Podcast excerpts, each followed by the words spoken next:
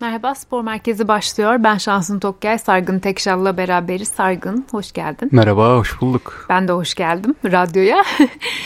Şimdi heyecanlıyız çünkü ligli maçlarımız geri dönüyor. Kısa da olsa ara, tabii bizim işimiz hayatımız bu olduğu için özlüyoruz, yani kendi adıma konuşayım en azından. Yarın Beşiktaş'ın maçı var. Kendi evinde Kasımpaşa'yı ağırlayacak. Böyle üç büyüklerin mesaisi de yarın Beşiktaş'la başlamış olacak. Trendyol Süper Lig'de yeni haftada. İstersen ilk maç Beşiktaş'ın olduğu için siyah beyazlar özelinde hani konuşmaya başlayalım. Zaten gündemde bayağı orada yoğun. Yani kulübün kendi içinde gündemi yoğun açıkçası. Çünkü bir teknik patron arayışı söz konusu. Onun dışında işte oyunculardan böyle flash kadro dışılar olmuştu. Henüz Rıza Çalımbay gitmeden onların yokluğu ciddi bir ket vurdu takımın gücüne. Samet Aybaba 13 futbolcumuz kaldı dedi. Haklı, yani kendisi kadro dışı bıraktığı için 5 futbolcuyu oyuncusu kalmaması normal diye düşünüyorum. Şimdi acaba yeni teknik patron netleşti mi, netleşmedi mi? Eğer netleştiyse Samet Aybaba'nın ve Feyyaz Uçar'ın fikirleri ve de direktifleri doğrultusunda mı geçecek onun dönemi? Yani neler düşünüyorsun bu bulanıklık hakkında? Teknik direktör süreci herhalde artık sona yaklaşılıyor. Değil Van Bronckhorst'un ismi işte 2-3 gündür konuşuyoruz. Öne çıktı. Hollanda basını da artık resmiyete kavuşmasının, bu transferin kısa olduğunu iddia ediyor. Beşiktaş tarafından da gelen bilgiler o yönde. Herhalde ya yarınki maçta tabii ki Van Bronckhorst kulübede olmayacak ama sanki hafta sonunda Beşiktaş yeni teknik direktörünü açıklayacak gibi, Hollandalı çalıştırıcıyı. Tabii aslında bu belirsizliğin sebebi de biraz Rıza Çalımbay ile yaşanan süreçti. Hasan Arat başkan adayı olduğunda Serdal Adalı'ya yarıştı. İki başkan adayı da aslında. O zaman Burak Yılmaz teknik direktördü ve teknik direktör arayışlarına başlamışlardı ayrı ayrı. İşte Hasan Arat'ta daha bir yabancı teknik direktör ismi ön plandaydı. Serdal Adalı daha çok yerli, büyük ihtimalle Sergen Yalçın gibi konuşuluyordu o zamanlar. Öyle bir isim tercih etmesini bekliyorduk ama bir anda Ahmet Urçebi son bir ay kala seçime Rıza Çalımbay'ı göreve getirdi. Kulübün efsanesi, Beşiktaş formasını en çok giyen teknik futbolcu, teknik direktör olarak Süper Lig'de en çok maça çıkmış çalıştırıcı olunca bir anda iki aday da o arayışı sonlandırmıştı ve sezon sonuna kadar Rıza Çalımbay'la götürürüz demişlerdi aslında. Bunu açıklamasalardı böyle davrandılar. Ama işte kötü sonuçlar, Rıza Hoca'nın açıklamaları futbolculara hedef aldı, yönetimi eleştirdi. İşte Abubakar'ın kadro dışı bana sorulmadan yapıldı açıklaması çok konuşuldu. Zaten o demecinden bir gün sonra ayrıldı. Hatta o gece görevine son verildiği duyuruldu. Federasyon diyorum, özür dilerim. Yönetiminde şöyle bir hazırlıksız yakalandılar. Yani Rıza Çalımbay bir anda o açıklamadan sonra gidince bir iki hafta sürdü süreç. Hala da aslında o düğüm çözülmedi. Ama Van Bronckhorst'un gelmesini bekliyoruz artık 1-2 gün içerisinde. Tamam, gelecek de mesela şu an benim gördüğüm, Beşiktaş'a dışarıdan baktığımda Van Bronckhorst patron olmayacak yani takımda. Çünkü patron Samet Aybaba. Samet Aybaba Uçar. Geçen Perşembe bir basın toplantısı düzenledi, biliyorsun. Sen de dinledin, ben de dinledim. Benim dedi yani. Her şey benim kontrolümde. Kararları ben vereceğim. Hocayı da ben getireceğim. Kadro planlaması da bana emanet. Hasan Arat, futbol, şube senindir dedi bana dedi. Yani. Aslında bu sistem Türk futbolunda birkaç kere denendi. Hep işte 2000'li yıllardan itibaren özellikle gördük. Mesela Beşiktaş örneğini vermek gerekirse belki isimler, o titrler başka olabilir. İşte mesela şimdi futbol takımları koordinatörü diye geçiyor Samet Aybaba. Buna benzer bir rolü Önder Özen üstlenmişti. Fikret Orman zamanında işte feda sezonundan biliyoruz. Ama mesela o bile ki güzel başladı o hikaye Önder Hoca'yla. Bilic'i getirdi Önder Hoca. İyi bir gidişat, iyi bir kadro kuruldu ama sonra o da işlemedi. Diğer kulüplerde çok gördük. İşte Fenerbahçe bunu Aykut Kocaman'la denedi. Daum'la çatıştılar. Daum'un yerine göreve başladı teknik direktör olarak. Emre Belözoğlu sportif direktör oldu.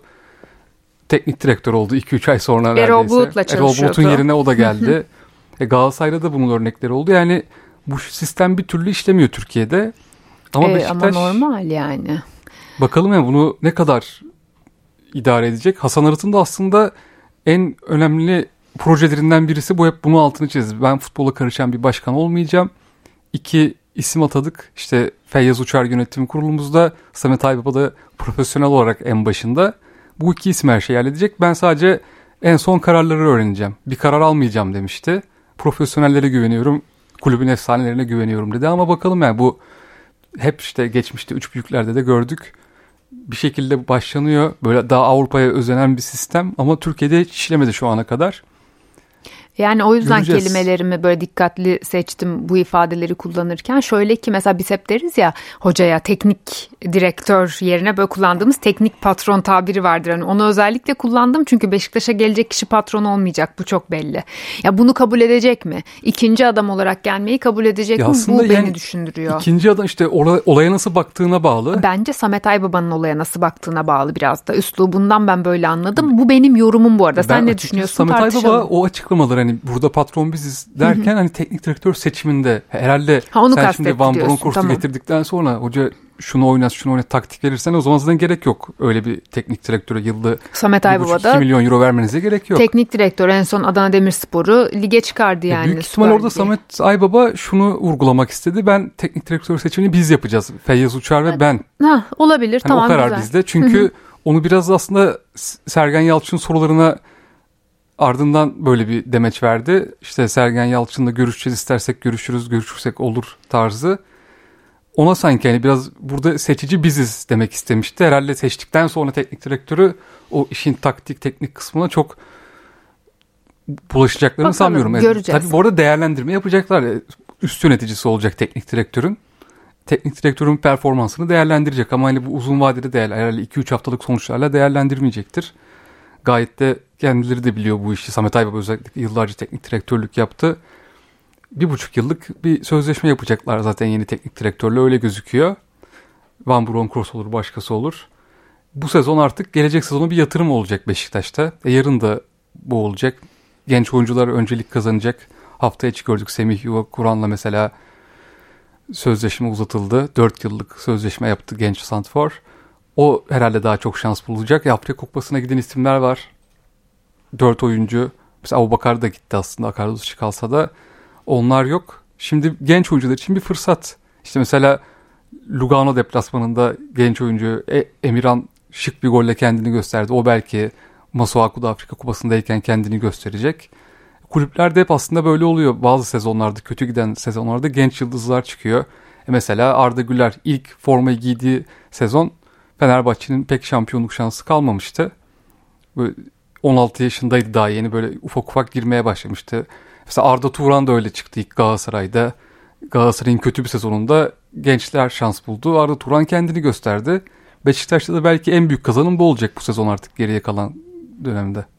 Yani göreceğiz. Ben birazcık böyle hep negatif tondan konuşuyorum siyah beyazlarla ilgili, farkındayım ama zaten hep söylüyorum, insan özellikle de duygusal bağ olan bir takımla, mesela ben Beşiktaşlıyım, hani baktığın zaman daha kolay eleştiriyorsun belki, o yüzden beni dinleyenler de ya ne böyle negatif konuşuyor diye düşünürse hani bunu da ifade etmek istedim ki yanlış anlamayın diye. Şu an bu negatifliğin sebebi de biraz Beşiktaş'ın son 3 yıldaki performansı. Aynen öyle. Ama işte yeni yönetmene de bence biraz şans tanımak lazım, daha hiç hamle yapmadılar.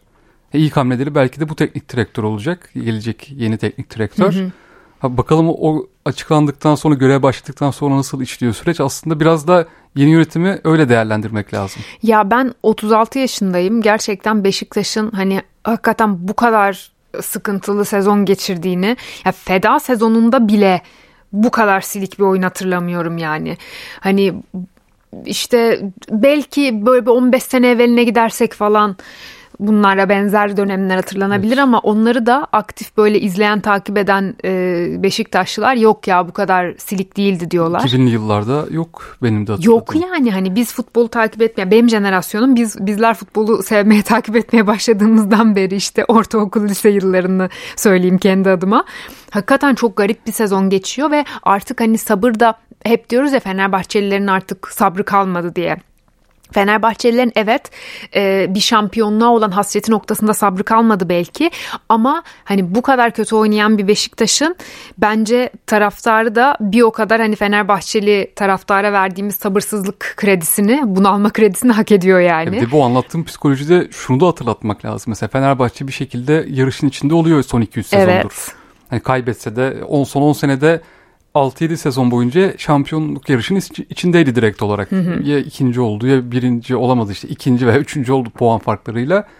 Beşiktaş'ta bir büyük takıma yakışmayacak bir karakter var. 3 sezondur. Yani büyük takımları nasıl tanımlarsınız? Şampiyonluk yarışı veren takım.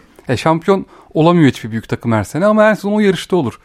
Beşiktaş bu 3. sezon Kasım ayında tavla atıyor. Ya bir şey diyeceğim. Yani eşi benzeri yok tarihte. Eşi bunun. Benzeri hiçbir var ama. Nere var? Aa, olmaz mı? Kim? Başakşehir şampiyon oldu. Ama ertesi sene işte onu diyeceğim. Ertesi sene sahada yok. Trabzon şampiyon oldu. Ertesi sene oyuncular gitti, dağıldı. Ama işte siz Başakşehir değilsiniz yani. Başakşehir'in zaten ulaşabileceği en üst nokta o şampiyonluktu yani. Her gün öyle takımları oluyor işte. Bir sene Leicester City oluyor. 3-4 sene sonra küme düştü. Bursaspor nasıl dağıldı şampiyon olduktan sonra? İşte sen evet. Beşiktaş'sın, dağılamazsın diyor taraftar Beşiktaş'a. Ben de bunu vurgulamaya çalışıyorum. Değil mi? Sen de onu diyecektin evet, bana. Öyle. Ama taraftarın da kalbine en çok şu kırdı son dönemde. Hadi 3 yıl artık bıraktık. Son 3 maç iç sahadaki. Kulüp Brugge'den yenen 5 gol. Fenerbahçe derbisinde 3 gol yenildi. Çok daha fazlası da yenilebilirdi. Sonra en sonda devreden önce içeride yine Alanyaspor'dan 3 gol yenildi. Ya Sargın eli belinde yani, ayakta duran futbolcu var sahada. Evet, yani bu nasıl bir vücut hatta dili? Sezon başından beri aidiyetini sorguladığımız Chamberlain takımdan özür diledi dolaşarak. Yani Chamberlain takımın en böyle sahiplenen oyuncusu durumuna düştü. Evet evet. O da sonra sakatlandı. Gerçi sezonu kapattı. Geçmiş sakatlıklar, kadro dışı, Afrika Kupası. Bir de niye bu kadar sakatlanıyorsunuz mesela? Ya ben inanıyorum ya, inanmıyorum yanlış anlama, tabii ki de sakatlanıyorsunuz. Yani bu bilimsel bir şey de mesela problem nereden kaynaklı? Rıza Çalımbay işte Burak Yılmaz'ın getirdiği o Sırp hocalara birazcık gönderme yapmıştı. Olduğu için sezon başındaki antrenman tercihleri de bir eleştirildi. Herkes birbirini suçluyor ya yapı içinde. Suçluyordu yani. Şimdi o insanların hiçbiri yapıda yok da. O işin psikolojik kısmı da var sakatlıklarda bence. Oyuncular da antrenmanları son dönemde ne kadar ciddi yaptı, ne kadar kendilerine iyi baktılar. Yani genel olarak yaşam tarzları belki, o ciddiyetten uzak kalınca zaten bir şekilde o fiziğiniz bir yerde açık veriyor sakatlıklarla. Gereksiz yükleniyorsunuz vücudunuza. Bence son dönemdeki sakatlıklarda onun bile etkisi oldu. Yani oyuncuların kendine bakması bile değişmiştir bu gidişatta. %100. Evet, Beşiktaş'a biraz fazla böyle bir dakika ayırdık. 20 dakikalık programımızda biraz uzattık ama işte demek söyleyecek çok şeyimiz varmış. Ama yarın da şunu hatırlatalım son olarak. Serdar Topraktepe takımın maçında olacak. Van Bronckhorst'u hafta sonu bekliyoruz açıklanmasını. Hadi bakalım neler olacak. Spor merkezinde değerlendirmeye devam ederiz. Cumartesi günü Trabzonspor'un maçı var. Ankara'da olacak onlar. Ankara gücüyle karşılaşacak. Pazar günü hem Fenerbahçe hem Galatasaray oynayacak. Fenerbahçe 4'te, Galatasaray 7'de. İstanbul'da Fenerbahçe İstanbulspor'la karşılaşacak. Galatasaray da kendi evinde Konyaspor'u ağırlayacak. Fenerbahçe ve Galatasaray'da da 11 Ocak'ta başlayacak olan devre arası transfer dönemi hazırlıkları devam ediyor. Evet. İşte 11 Ocak 9 Şubat arası oyuncuları gönderecekler, alacaklar. Biraz da onlardan rica edeceğim. Bahseder misin Sargın? Fenerbahçe'de, Galatasaray'da kimler gidecek, kimler kalacak? Ya orada beklenenden daha hareketli bir dönem bekliyor sanki. Fenerbahçe ile başlayalım hem istersen. Fenerbahçe hem Galatasaray. Fenerbahçe'de şöyle bir durum var.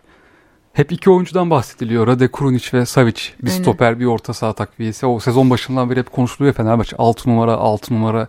Yaz aylarında çok konuşuldu, olmadı. Şimdi bir daha Krunić ismi gündemde. Bir de stoper arayışı var. Ama şöyle bir sıkıntı var Fenerbahçe'de. Yabancı kontenjanı dolu. 2 tane en az oyuncu gelecek. Öyle gözüküyor yabancı. 2 kişinin yollanması lazım mevcut kadrodan ki Fenerbahçe'nin sözleşmesi olan ve Fenerbahçe'nin maaşını ödediği düzenli ve kadroya alamadığı 2 oyuncu zaten var şu an. Lincoln ve Luan Perez. Sakatlıklar sebebiyle kadroya alınmamıştı bunlar. Lincoln takımla çalışıyor artık. Luan Perez'in durumu hala belirsiz. Ama mesela daha böyle 2 oyuncu varken siz 2 oyuncu daha getireceksiniz. Şu an mevcut listeden 2 kişiyle vedalaşılacak. Bunlar kim? Ziyech'in ismi çok ön planda burada. Ziyech belki kiralanır, satılır. O da sezon başında sözleşmesi bitiyordu. İsmail Kartal'ın isteğiyle uzatıldı mesela. O da ilginç. Daha 4-5 ay önce uzattığınız oyuncuyu şimdi göndermeye çalışıyorsunuz. Ryan Kent desek o da öyle. Haziran ayında geldi Fenerbahçe'ye. Onun da yollanması gündemde, bonservis veya kiralık. Bir de Batshuayi için iyi bir teklif gelirse özellikle Arap Yarımadası'ndan onu da değerlendirecek Fenerbahçe. Bu 3 isimden ikisi sanki veda edecek takıma. Yerine de bir stoper, bir orta saha alınacak. Orada da işte Savic'in ismi ön planda. Krunić'in de ismi ön planda. Belki bir Çağlar Söyüncü mü acaba? Atletico Madrid'in 2 stoperiyle de ilgileniyor Fenerbahçe.